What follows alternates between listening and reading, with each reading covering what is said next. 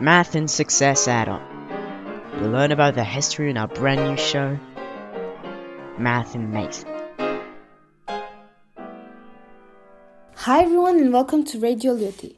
Today we're interviewing Sofia Ganoun, a junior year student, and she's going to introduce a famous mathematician. Hi Sofia. So who are you going to talk about? Hi, so today I'm going to introduce Euclid, and I chose him because I find his works around geometry, optics, and astronomy so interesting. Well, this Greek mathematician shared his knowledges and passion for mathematics in his famous book, The Elements.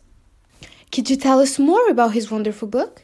Well, the Elements contain several centuries of Greek mathematicians' works. They are divided in three parts. The first one from book 1 to 6 is about plane geometry, the second one from book 7 to 9 deals with arithmetics, and the last one from book 10 to 13 is about three dimensional geometry.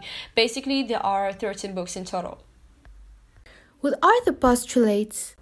Well, the geometry part is based on theorems that can all be derived from five postulates. So the first one is a line can be drawn between any two points. The second one is a line segment can be extended infinitely in either directions. The third one is a circle can be drawn of any radius centered at any point. And the fourth one is any two right angles are equal to 90 degrees. Finally, the last one is problematic. If you have a plane a line on it, and a point on the plane that is not on that line. You can draw at most one line parallel to your original line. Therefore, there is one unique line that, even extended, will never intersect the first line.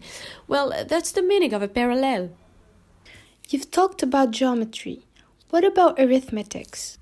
Um, this section of the elements includes a discussion of prime numbers. Well, as you know, it is a number greater than 1 whose only factors are itself and 1. For instance, 2, 3, 5, 7, and 11 are prime numbers. The book 9 contains one of the most famous proofs in the whole of mathematics there are infinitely many prime numbers. Oh, that's interesting. What about the last part of the element? Well, in this part, he um, shows in Book 10 how to construct the five regular solids, such as the tetrahedron, the cube, the octahedron, the dodecahedron, which um, is uh, 12 pentagons within the sphere, and the icosahedron, which has um, 20 sides. Well, this book is the longer and the most complicated. What do you think of his work? As for me, although Euclid wasn't the first one to prove the various results in the elements, this chain of demonstrations requires a clear organization. Besides, scientists like Galileo and Isaac Newton were strongly influenced by this work. I think we can say that this book went down as a milestone.